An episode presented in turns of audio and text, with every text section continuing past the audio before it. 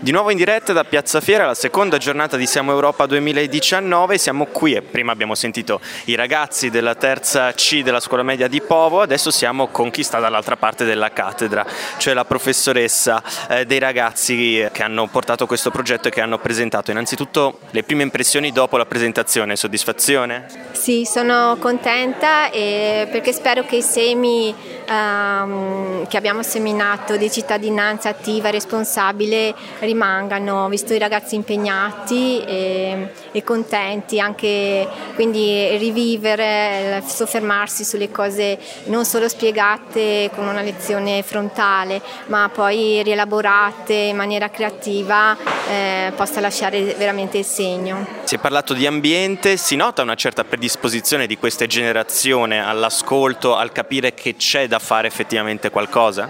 Si comincia a avere consapevolezza eh, forse perché anche eh, ultimamente abbiamo delle ripercussioni anche proprio sulla nostra pelle, finché capita agli altri magari eh, non siamo così attenti e non apriamo gli occhi, ma ultimamente gli eventi stanno coinvolgendo anche il nostro presente per cui si comincia a sentire il problema e quindi a, a sentire che è necessario essere sensibili su questi temi.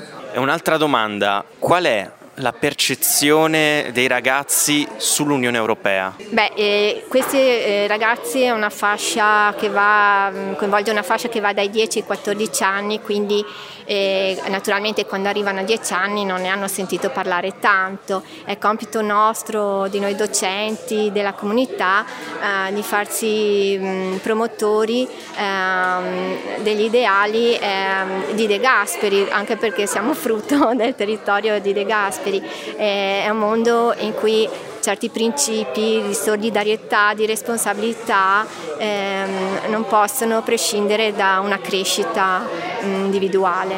Benissimo, parole che fanno ben sperare. Per questi e altri aggiornamenti rimanete sintonizzati su Radio 80, vi eh, riaggiorneremo in seguito.